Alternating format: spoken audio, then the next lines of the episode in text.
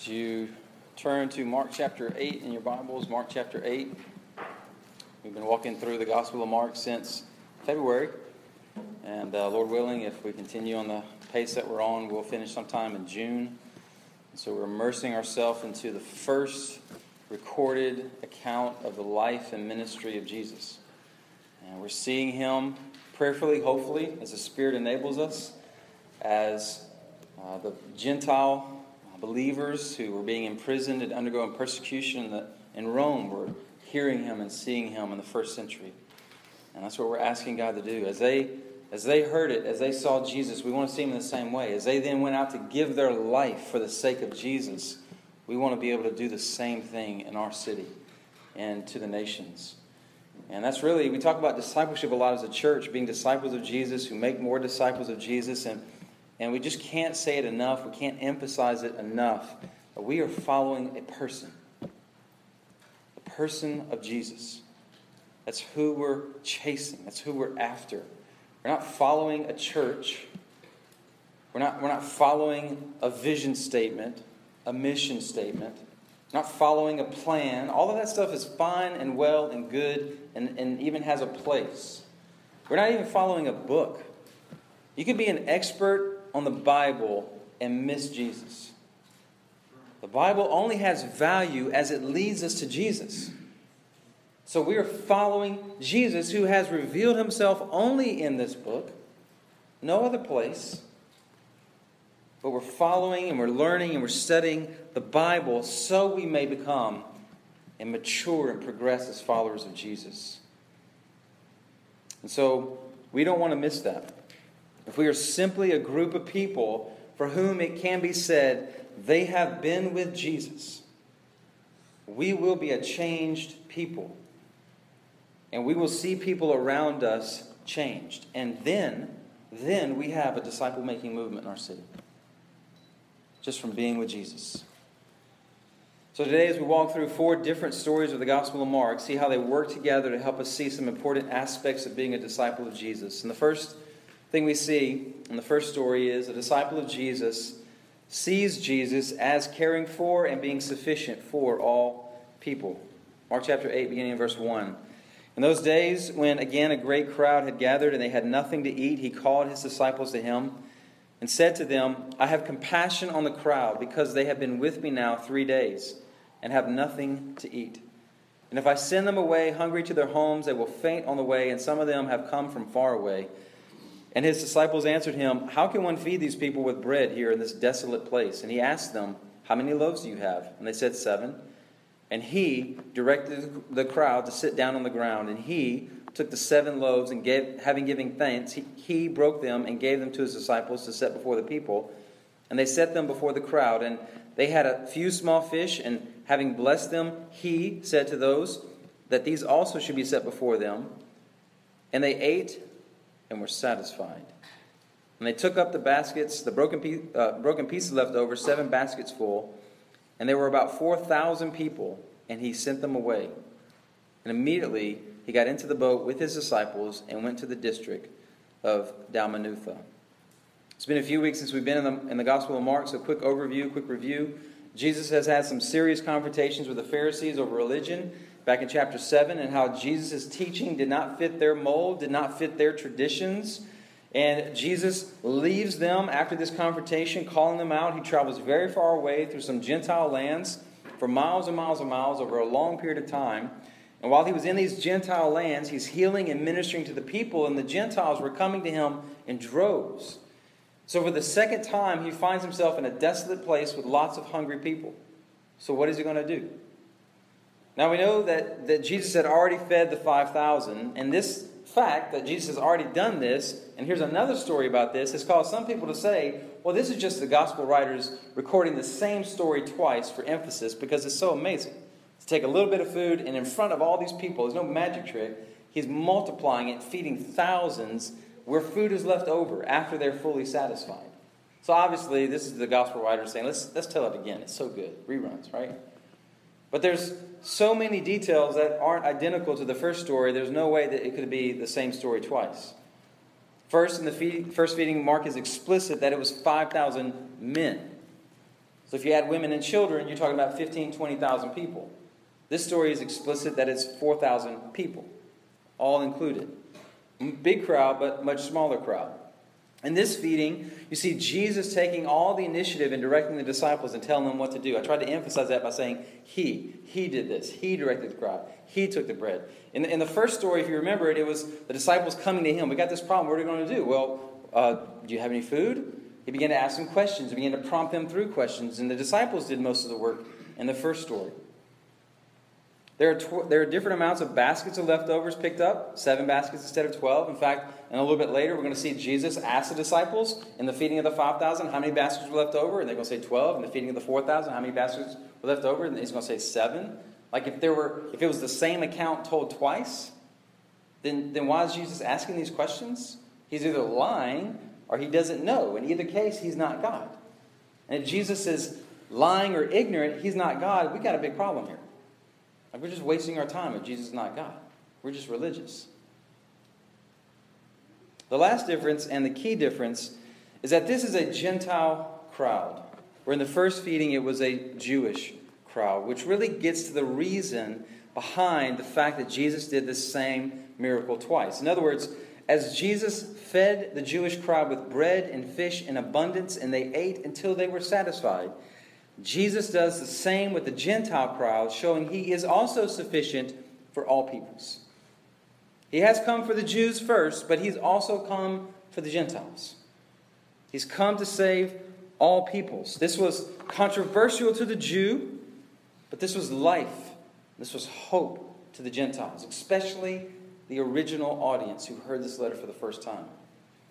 So the disciples are watching all this happen. Jesus, having compassion, it says in verse two, on this crowd uh, who, who are with him. And in Mark's language here about the crowd is not negative. It's not, not, not even like the crowd he fed earlier who just happened to get stuck with Jesus. The language that Mark uses to describe the crowd is that they wanted to be with Jesus. Like they just kept following him. They couldn't get enough of him. They're, they're following even to desolate places, even though it means they're far from home and far from food. They're staying with him. So the disciples are seeing this. They see Jesus personally intervening for these Gentiles to feed them. Unlike the first miracle where the disciples did so much. And it would not have gone unnoticed by the disciples, this incredible care, compassion, and provision Jesus was having for these Gentiles. This was shocking. It was always God's plan to bring the nations into his family. That the blessings of redemption and salvation were for more than the Jews. If you go back to Genesis twelve, where God first established his covenant with one man who would become a nation, Abraham, the blessings of that covenant were always intended for more than one man and one nation. Genesis twelve, now the Lord said to Abram, go from your country and your kindred and your father's house to the land I will show you. And I will make of you a great nation. I will bless you and make your name great, so that you will be a blessing. I will bless those who bless you, and him who dishonors you I will curse. And in you, all the families of the earth shall be blessed. All the families of the earth shall be blessed through this one who in your family will come and be a blessing to the nations. And there were pictures and examples of this throughout the Old Testament. Naaman, the Syrian general, healed by Elijah's instructions. Rahab, the Canaanite prostitute who lived in Jericho, who helped out the spies of Israel when they were coming to conquer Jericho. Uh, she was brought into the family of God and even into the lineage of Jesus. The Moabite wife, uh, Ruth, eventual grandmother of King David, married into the covenant people of God. Jonah, the, the rebellious, disgruntled prophet, sent to another nation, Assyria, the evil city of Nineveh, to proclaim God's judgment so that these wicked sinners could repent and have a chance at life and life with God and forgiveness. By the time of Jesus' incarnate ministry, the, the blessings of a relationship with the God of Abraham, Isaac, and Jacob was seen by many of the Jews and, and even the disciples, as we'll learn later in the book of Acts, as something only for the Jews. Like they struggled with this. It was ingrained in them that God's blessing was only for us people, the Jewish people. What do you mean the Gentiles are being brought in? What do you mean we're being sent out to the Gentiles? As Jesus is traveling through these Gentile lands, he's being well received. In fact, he's being better received by the Gentiles than the Jews. They're spending time with him. They love to be with him, as Mark describes in this passage about the crowd. And what the disciples are learning, what we are learning about God, is the heart of God, the compassion of God for all people, all nations. In fact, there's an interesting play on words in the text. Verse four, when the disciples ask, how can we feed these people? The word in the original language could be translated as satisfy. In fact, it's the very same exact root word that's used in verse eight, that they ate and were satisfied. In other words, when you combine that with Jesus' direct personal involvement in this feeding, he directs the disciples, he directs the crowd, he blesses the food. It's as if the story is saying, who can possibly satisfy all of these people? And the story is saying, Mark is saying, Jesus can. Jesus can satisfy all these people. Only Jesus can satisfy the nations. Only Jesus can satisfy all the peoples in the world. There's no satisfaction like the fullness and the life that comes from Jesus. There's no more important message we have as the church to the nations and all peoples in Monroe than Jesus, the bread, the giver of life. Only Jesus can satisfy like this. All other religions fall short. So as America, as a nation of immigrants, we continue to see a swell in the immigration population of our nation. Now, you can debate, discuss, and talk about what we should do as a government or political parties all you want, but our, our role as a church is clear. It's clear. We go to the nations, and if the nations are here, we go here. Monroe is filled with the nations. U L M is filled with the nations. And we have this incredible opportunity to go to these people with the gospel, to see them transformed by this fully satisfying Jesus, and see them go back to their people, back to their cultures with the gospel. Amen. And see a gospel movement in those nations, leading to the day when all nations will worship around the throne of Jesus and praise the Lamb who was slain before the foundation of the world. That is the heart of God. That is the compassion of God, which means that is our heart too. And if it's not, there needs to be repentance. There needs to be repentance. Jesus did it. Jesus showed it. The disciples saw it. And they would one day do the same thing in the book of Acts. They would bring the bread of life to the nations. And here we are, two thousand years doing the same thing. Doing the same thing. Secondly, what we'll see in the next story is a disciple of Jesus sees those who oppose Jesus and should be grateful and humble. Verse eleven, the Pharisees came, that's where Jesus gets off the boat, and began to argue with him, seeking from him a sign from heaven to test him. And he sighed deeply in his spirit and said, why does this generation seek a sign? Truly I say to you, no sign will be given to this generation. And he left them, he got into the boat again and went to the other side. The language here is of a strong confrontation from the Pharisees. They have come out to him, not to have a discussion, not to have a debate, but to demand. Show us a sign. You do this. We're demanding of you, and if you don't, we're rejecting you. They are, they are fed up. Do something to prove who you are. Now, interestingly, Jesus has done dozens of miracles. They're aware of this. They're not looking for another miracle. They're looking for some kind of divine authorization from the sky, maybe fire falling down from heaven. Maybe God writes it in the sky, something other than a miracle to prove who Jesus was. And Jesus' response is this deep sigh, this exasperation, this despair, this dismay. Like, uh, there's nothing more I can do to convince you if you won't already believe. Your rejection of me, I feel it, and I'm sighing. Another sign will not bring faith in your hard hearts. Another sign or evidence of Jesus' nature and character will only bring another demand for another sign, because they did not want Jesus as Jesus has already revealed himself. They wanted Jesus as they wanted Jesus, a Jesus they could control, a Jesus they could make happen things that they wanted to make happen. The problem with that is when you want a Jesus you can control, you want a Jesus you can understand, then you have a Jesus that doesn't require faith. You're creating your own version of Jesus. You're becoming your own God. Now, we don't have blind faith, Meaning, Christianity is not built upon a, a step into the unknown or a step into the dark. Christianity is built upon historical facts. This man really lived. We have eyewitness accounts that have been preserved for thousands of years about everything that he did. And if you study the text and you study the historicity and the accuracy of the text, what you find is that the Bible is the most accurate historical ancient work that we have. More than the Roman historians, more than the Greek historians, more than any other document that was written at that time. So we don't have a blind faith, but we do have faith. We weren't there.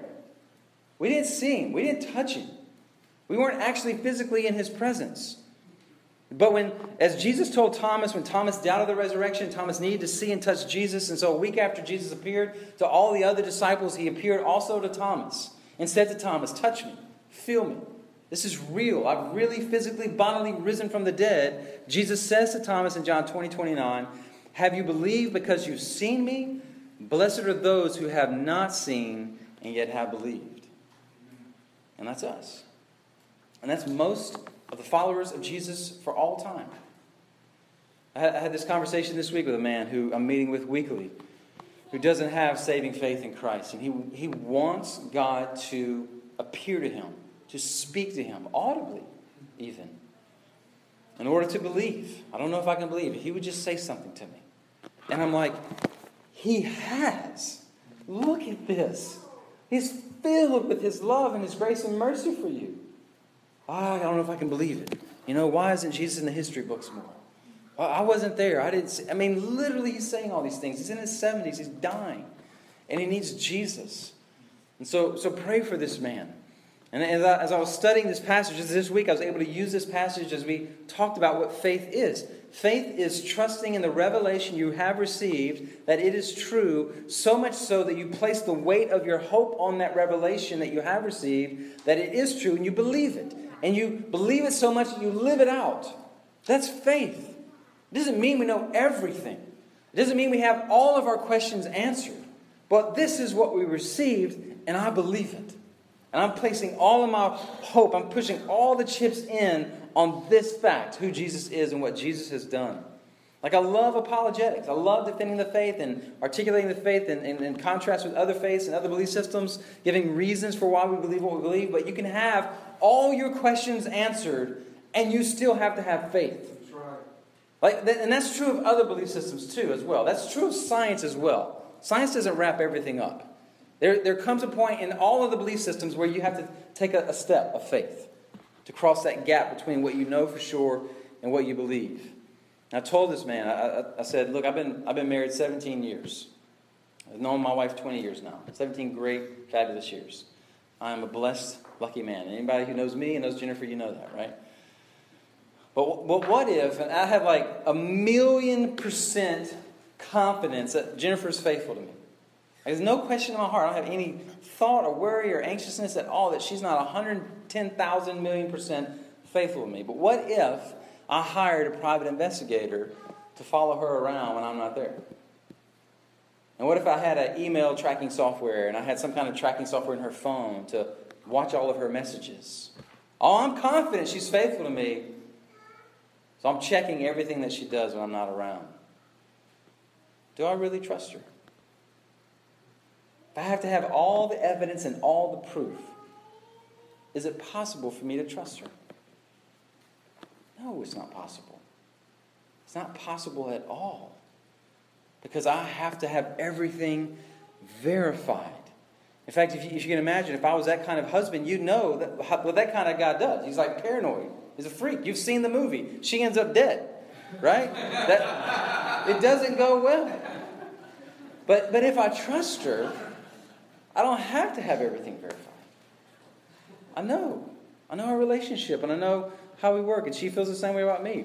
It's the same with these Pharisees. They were not going to believe with one more demonstration of Jesus' divine nature. They would only have demanded another sign. They were beyond faith. Now, there will come a day where we won't need faith. When we're in heaven, we're in the eternal state. Faith will be sight. Hopes will be realized. But now we need faith. And through the revelation of Jesus Christ in Scriptures, we have everything we need to know God, trust God, love God, follow God. Everything. In fact, there's a story in Luke sixteen about a rich man and Lazarus. Now, some of you know that story. I would encourage you to read it.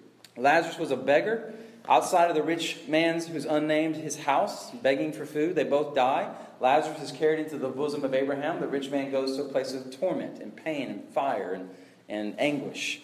And he calls out for Abraham to send Lazarus to dip his, tongue, his finger in a pool of water and, and just give me a little bit of relief from the torment that I'm in. And, and Abraham says, I can't. There's this great chasm fixed between us, and I can't cross that.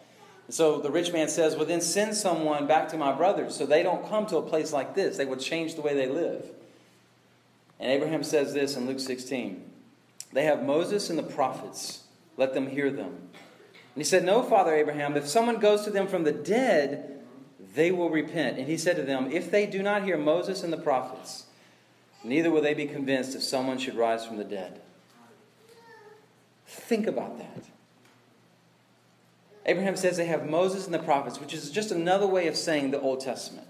They have the Old Testament, not even the New Testament, the Old Testament on scrolls. They have that. If they won't believe that, they're not going to believe someone who rose from the dead. Think about what that's saying about the sufficiency of Scripture, about the life-giving nature of Scripture. It's more powerful in our life than if someone rises from the dead and comes and bears witness about Christ in eternity. That is amazing. Which should cause us immediately to question ourselves, what is my relationship with the Word like, if it's that powerful? Incredible statement. Jesus rejects the Pharisees with the same language he uses back in Mark three when he accuses them of the unforgivable sin, the sin of blaspheming the Holy Spirit. He, he leaves, he gets back into the boat, and he leaves without them. And as he will with all people who hear the revelation of God through his Son Jesus, through the Scriptures, who refuse to believe in Christ. We know Jesus through the Word. Rejecting Jesus or the Word means there is no life for you. There's judgment. And so believe, trust in Jesus, follow Jesus. The disciples did that. They got in the boat and they sailed away, with the Pharisees in their hard hearts standing on the shore. Now the disciples of Jesus, I said there, should have been grateful and humble because they saw the same evidence. They heard the same words of Jesus, and yet their hearts weren't hard. They weren't still demanding a sign. They believed. So they should have been grateful and humble that they had come alive in Christ. I should have been grateful and humble. Like we should be grateful and humble that God saved us. But what we discover is they left the Pharisees standing on the shore, but they brought some of the Pharisees' thinking with them into the boat. And that's where we pick up the third story, where we see a disciple of Jesus fails to always see Jesus clearly. Beginning in verse fourteen. Now they had forgotten to bring bread, and they had only one loaf with them in the boat. And he cautioned them, saying, watch out, beware of the leaven of the Pharisees and the leaven of Herod. And they began discussing with one another the fact that they had no bread. Ah, oh, the disciples. Like, these are the stories that help us know the Gospels and the, the Bible is true. Like, if you were making this up, you don't put this story. And it gets worse for them in a, in a few minutes. There's nothing here but Jesus is going to scold his closest followers, despite the fact there were seven loaves, seven baskets rather, of leftover food. Somehow they only got one loaf. One loaf of miraculous bread among twelve men on a boat ride across the Sea of Galilee. Not going to work. It's just not going to happen. This is not uh, uh, something that is, is going to work for them. You can imagine they begin to bicker and argue. Peter, it's your fault. You're in charge. Why don't you get the bread? No, John, it's your fault. I had other things to take care of. I'm John, after all, the beloved disciple. Well, James and John, or James, why didn't you do it? Matthew, how come you didn't bring no bread? Maybe it was Andrew and Nathaniel who grabbed the loaf, and they're like, I'm not sharing with y'all. I got my loaf. You should have got a loaf for you. You can just imagine the bickering that's going on among these men. In the middle of this bickering, Jesus says in verse fifteen... watch out. Beware. Strong words of, of consider what you're doing. Consider what you are saying. Beware of the leaven of the Pharisees and the leaven of Herod. Now, what in the world is Jesus talking about? Leaven is, if you know bread, is the yeast part of the bread dough that contains the bacteria that feeds on the sugars. That a byproduct of that fermentation process is the, the creation of uh, carbon dioxide, which is released and creates all those little yummy air pockets inside of bread. So when bread rises, that's what's happening. Leaven, yeast, is eating the sugars and creating carbon dioxide, and the bread is rising, and you bake it, and you put butter on it, and jelly, and whatever else you want to put, and it's amazing. The first real exposure to leaven in Scripture is when God commands His people on the night of their exodus from Egypt to institute this meal called the Passover. When death passed over those whose door frames were not covered in the blood of the Lamb, or were covered rather in the blood of the Lamb, so that their firstborn would not die, this was the final plague of judgment on the Egyptians that would lead to the release of slavery for the Jews, Exodus twelve. This Passover meal, which Jews would eat for thousands of years, contained unleavened bread. No leaven. We're moved, leaving in a hurry. We ain't got no time for bread to rise. So we're going to eat unleavened bread, signifying the speed of their journey. And leaven is spoken of from then on in the Scriptures almost universally in negative terms. Like usually leaven signifies sin, as in a little leaven affects the entire loaf of bread. So a little sin can affect the entire body of a person. You, you might think of leaven in terms of cancer. No one wants cancer in their body, even a little bit, because cancer could multiply and spread and kill the entire body. You want the cancer out of your body. You want the leaven out of your life, the sin out of your life. So Jesus is using leaven here in a negative way, referring to his opponents and warning of his disciples. The confusing part is, why did he lump the Pharisees and, and Herod together? Because these two groups had nothing in common. Herod was a puppet king of the Roman government who was a Jew set in power over the people. He really just did what Rome said. But Rome was hoping if they had a Jewish king, maybe they'd be okay with the fact that they were under Roman uh, occupation. And so Herod was hated by the Jews and really not trusted by the Romans. Nobody liked this guy. And he was despicable on top of that. The Pharisees were this group of religious Jews who were very devoted and, and uh, fastidious in their obedience to the law, their understanding of the law. They had written lots of documents over hundreds of years about what it means to obey the law on an everyday basis. The Pharisees were well respected by the people because nobody obeyed the law like they did. If you're not sure, just ask them, they would tell you. Very holy, very righteous, very devout, and very good at pointing out the sins of everybody else. The Pharisees had zero political ambition. They just wanted Rome to stay out of their way so they could obey, obey the law. Herod was very political. But neither one of them wanted Rome on top of them. So they, these people don't have a lot in common, except for this very small detail back in Mark chapter three, verse six. After Jesus healed a man on the Sabbath, showing how ridiculous the Pharisees and their traditions were, it says they went out and immediately held counsel with the Herodians against him, how to destroy him. These Jews who were faithful to Herod. Common foes can form great alliances. And the common foe here was Jesus. And the common bond these two groups had was they didn't have faith and believe in Jesus as the Messiah and Savior of the world, which was just demonstrated by the Pharisees.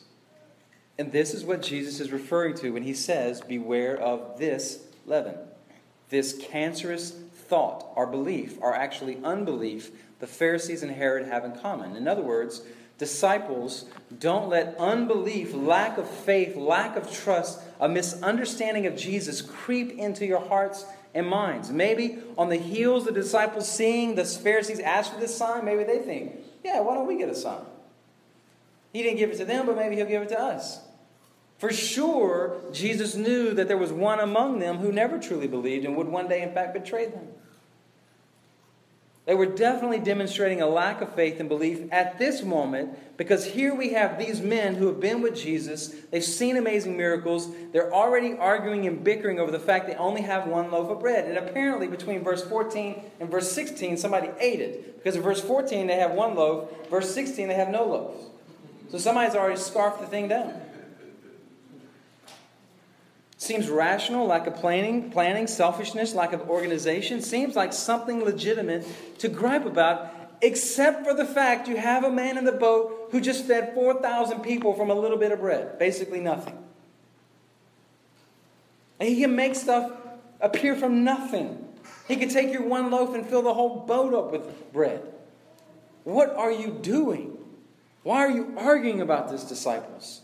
Unbelief, lack of trust is creeping in, and they're griping and complaining about their physical provision when they're sitting in the boat with the one who's provided everything for them for the last eighteen months or two years, however long it's been. It's like when you have a baby, an infant, and they're hungry. What do they do? You just tell them, uh, I have some food, I'm going to warm it up, get it ready to feed you, you're going to be fine. And they're like, okay, cool, Mom, cool, Dad. No. They're screaming their bloody head off like they're ripping their arms and legs off. Because a, a baby is not mature enough to understand there is more than enough provision for you, child. It's coming. You just have to wait. Just as we, in our immaturity, fail to trust in the provision of our Father in heaven. What's happening among the disciples is their lack of understanding and seeing Jesus for who he is is creeping in. And so Jesus, in verse seventeen, forcefully confronts them. Jesus, aware of this, said to them, "Why are you discussing the fact you have no bread? Do you not yet perceive or understand? Are your hearts hardened? Having eyes, do you not see? And having ears, do you not hear? And do you not remember when I broke the five loaves of the five thousand? How many baskets full of broken pieces did you take up?" And it should say they mumbled. No doubt they mumbled. Twelve. And the seven for the four thousand. How many baskets full of broken pieces did you did you take up? Seven. And he said to them, "Do you not yet understand?" Eight mostly rhetorical questions that cut to the heart of these men. You can only imagine their silence. They want there to be silence. Language Jesus uses is taken pla- taken from places like Ezekiel twelve two. "Son of man, you dwell in the midst of a rebellious house. You have eye- who have eyes to see but see not, who have ears to hear but hear not, for they are a rebellious house." Guys, this is not opposition like the Pharisees. This is misunderstanding and a failure to see of his closest followers, which in fact makes this situation so dangerous, which is why Jesus is so forceful with them. You see, their proximity to Jesus could lull them into a false confidence about the nature of their heart, and they can get into a boat and argue about bread in front of a man who can create bread from nothing. And if Jesus had not interjected, more than likely, they would have just kept arguing. The danger for us being a church plant, most of you from the very beginning, you've been with us. A church plant that calls itself gospel-centered. A church plant that spends a lot of time talking about the gospel. And how to gospel, be gospel-fluent. How to preach the gospel to yourselves. And how to proclaim the gospel to each other, and how to live out the gospel in every phase of life. We can be so gospeled up. We can have this proximity to the gospel that will mask and hide our hole in our gospel understanding. Many, if not all of us, have jumped through all the religious hoops, and we have this intellectual grasp of the gospel, and yet what we have is we have these gaps between what we know and what we experience that show themselves like it showed up in these disciples. We can articulate the gospel yet live with anxiety and worry about how well our Father's caring for us. We can know the gospel yet live in laziness and being so self-absorbed that we can't put down our phones or devices long enough or get off of Netflix or Instagram or Snapchat long enough to be in real relationship with people who love us and are sitting right in front of us. We can know Jesus and absolutely affirm how much Jesus loves us and others, and yet do very little to invite people into our life and genuinely love them so we can share the gospel with them. We can affirm God's desire for all people and all nations to know him, yet live this homogenized life where we live around everybody who looks like us and thinks like us, and the only time we're around different ethnicities is when they're serving our food or checking out our groceries. We can know all the fact in our head and completely miss the heart and desire of God to know him, trust him, enjoy him, and spread what he loves to others. And yet, here we are. Another Sunday, check. Another D N A meeting, check. Another missional community outing and service project and meal. Check, check, check. Guys, being part of a church is a dangerous thing if you don't have a heart captivated by Jesus. Because you will grow in your religion, and you will grow in your false assurance, and you will grow in the hardness of your heart. Like, I just confess, I have an opportunity this afternoon to spend an hour, about an hour, with a group of people inviting me to this event who mostly don't know Jesus. And I've struggled the last few days with this desire to go. Because I'll be by myself, a group of people that I don't know. I'll be engaged in conversation with a group of people who don't know and value Jesus like I do. And they'll either be critical of Jesus or they'll be worshiping their false gods. And I just want to argue them to death. I just want to stand up and tell them how much better Jesus is. But I know I can't, because that is not, it's not the type of event, it's a memorial service, not the type of event where you do that. But I know that there's a more gracious and kind and, and loving way to love these people and to, to get to the gospel with them. I, I just want to go listen to it, right? And it's going to make a busy Sunday even busier. And I, I don't want to be busier on Sunday. And if I stayed there, I would be just like these misunderstanding disciples in the boat. And yet, by God's grace, I'm going to go, because it's the very kind of people who need Jesus, and God has opened this door for me to be there. And if Jesus had my schedule today, he would be there. And I've told you. So you can ask me tonight at the Wild West party, did I chicken out or did I go? Hold me accountable. Now, if the story ended here with the disciples, it would be a place of despair, just like it is with us if our story ended with our failures. But that's never how Jesus leaves his followers. You see, it wasn't that they didn't have faith or a relationship with Jesus. They did. It was a failure to fully see and understand who he is. And guys, we all do that. We all fail at times to see Jesus clearly, to see him fully. We all have areas in our mind and our heart where we fail to see and believe in who Jesus fully is.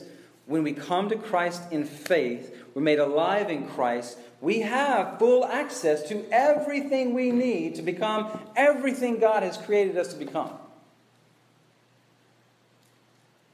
Where we then enter this process of being sanctified, changed, and transformed, and growing into maturity. The disciples went through that. We go through that. And so here's the good news of the last story, Philippians one six. He who began a good work in you will bring it to completion at the day of Jesus Christ. Jesus is going to finish what he started in us. See this in the last story, uh, number four. Disciples of Jesus can have confidence that Jesus will complete their maturity by giving them more sight. Verse twenty-two, and they came to Bethsaida, and some people brought to him a blind man and begged him to touch him. And he took the blind man by the hand and led him out of the village. And when he had spit on his eyes and laid his hands on him, he asked him, "Do you see anything?" And he looked up and said, "I see men, but they are like they look like trees walking." And then Jesus laid his hands on his eyes again, and he opened his eyes, and his sight was restored, and he saw everything clearly.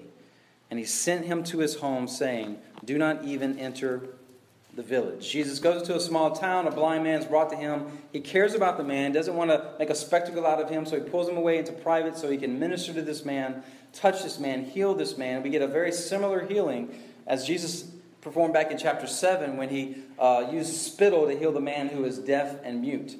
Now he uses spittle, spit, to heal the man who was blind, except for one very important difference. This is the only healing of Jesus that occurs in stages. He healed him part, partially, and then he healed him fully. And it's not like Jesus was having an off day, or he said the incantation wrong. You know, there's nothing like that. Everything Jesus did was purposeful. There's a reason this healing took place in stages. And the purpose was that he not only cared for the blind man, he cared for his disciples that he had just scolded. And he wanted them to see something. After his scolding, he begins to heal this man, and he does something interesting. He, something he never does in other healings. He asks him a question. Do you can, can you see anything? Like usually Jesus is just power, boom, get up, walk, see, speak, live. Just pronouncements. I know I'm healing them. But now it's like he's not sure if he's healed him. Do you, do you see anything? Very similar to the language he had just said to the disciples. Having eyes, do you not see? Making this connection that was obvious to them. And the man saw, but not clearly, just like the disciples had faith, but lacked perception and understanding. And so Jesus graciously, lovingly completes the blind man's healing, just like he will lovingly, graciously complete our sanctification and maturation. Why? How? Rather, by giving us more and more sight. This is the work of Jesus. Jesus initiated this. Jesus did this. Jesus made this happen. This wasn't the blind man or the disciples pulling themselves up by their bootstraps. It was them being in relationship with Jesus and Jesus doing this for them. Jesus maturing them, growing them, being sovereign over every aspect of their sanctification and their growth and maturity. He is the author and perfecter of our faith, Hebrews twelve tells us. He begins it and he finishes it. And it's him doing it. So when we get to heaven, nobody's beating their chest. Look what I did. Everybody's falling down before the Lamb saying, look what he has done. As you have days when your failure to believe, your failure to see, your failure to say no to sin, your failure to be who deep down you really want to be, like we all have this person inside of us. This, this best version of ourselves that we have because we've been born again. We have this new nature inside of us, this best version of Jared. Where I'm loving and I'm disciplined and I'm bold and I'm kind and I'm patient, I'm selfless and I'm sacrificial, I'm humble. Like all the time, to all people. I can see him in me. And sometimes by God's grace, you get to see him as well. But I also see that broken version of me that struggles. That's not consistent, that battles with sin and loses. And if I'm not careful, I can get so down about that gap between who I am and who I want to be, I can be tempted to quit. And many of us, if not all of us, go through those seasons and have those days. But know this, Christian. Jesus sees the best version of you all the time. He sees who you're going to be.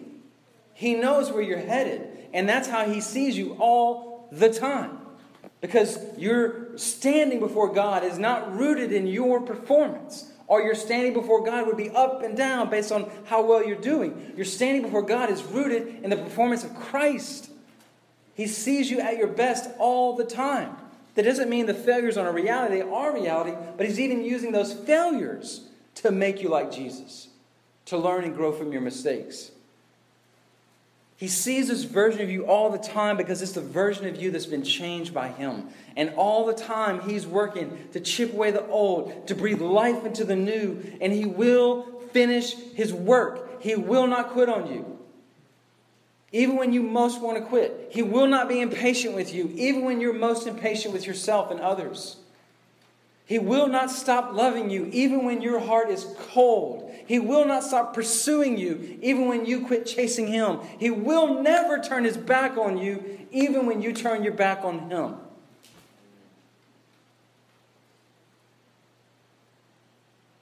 He is the perfect great shepherd, revealing his love, grace, and mercy to you to captivate your heart even when you're chasing ten thousand other people. Things beside him. He is the perfect great shepherd who gave his life for his sheep. And as Romans eight thirty-two says, he who did not spare his own son, but gave him up for us all, how will he not also with him graciously give us all things? He gave us himself. There's nothing else he's going to hold back to make you like Jesus. To grow you, mature you. Nothing. He's going to pour it all out. He's going to give it all that you need. And he's not going to quit on you. This is why we follow a man. It was not a system, it was not a book, it was not a church that climbed on the cross. It was a man. Amen. It's a man who laid down his life for our sins. And that's why we love a man. We sing about a man. We pursue a man. Because it's he alone who did this. And only he will love you as you need to be loved and pursue you as you need to pursue and give you the sight that you need. Whatever failures you see in you, wherever you struggle to perceive and see, know this, it won't always be like that. First John three two, beloved, we are God's children now, and what we will be has not yet appeared. But we know that when he appears, we shall be like him because we shall see him as he is. Do you see and believe that Jesus is necessary and sufficient to fully satisfy all peoples? And is your life given to pursue all peoples with Jesus and his gospel? In what areas of your life do you most struggle to understand what Jesus desires for you to know, do, or experience?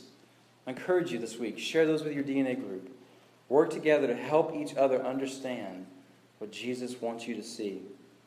How much confidence do you currently have that Jesus is working in you and will complete the good work he has started? Is that confidence in Jesus leading you to joy, peace, and devotion to him?